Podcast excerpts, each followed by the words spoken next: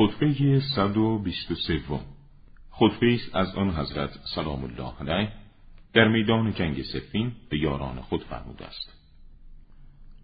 هر کس از شما در زمان رویارویی با دشمن در خود قوت قلب و قدرت سلخشوری در میدان جنگ احساس کرد و از یکی آنش ترس و زبونی مشاهده نمود با آن دلیلی و شجاعت که به وسیله آن بر برادرانش برتری یافته از وی دفاع کند.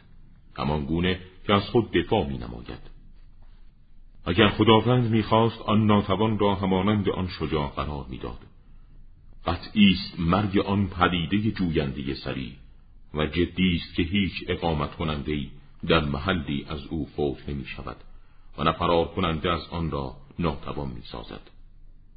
به درستی با کرامتترین مرگ کشته شدن در راه خداست. و سوگند به آن خدایی که جان فرزند ابی طالب در دست اوست.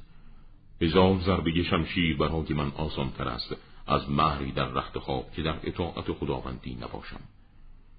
گویی به شما می نگرم مانند سر و صدای سوسمارها که در حرکت سریع به هم می‌خورند ازدهام و قوقا می کنید نه یک حق الهی را می‌گیرید و نه ذلتی را از خود دور می کنید شما در انتخاب راه آخرت رها و آزادید.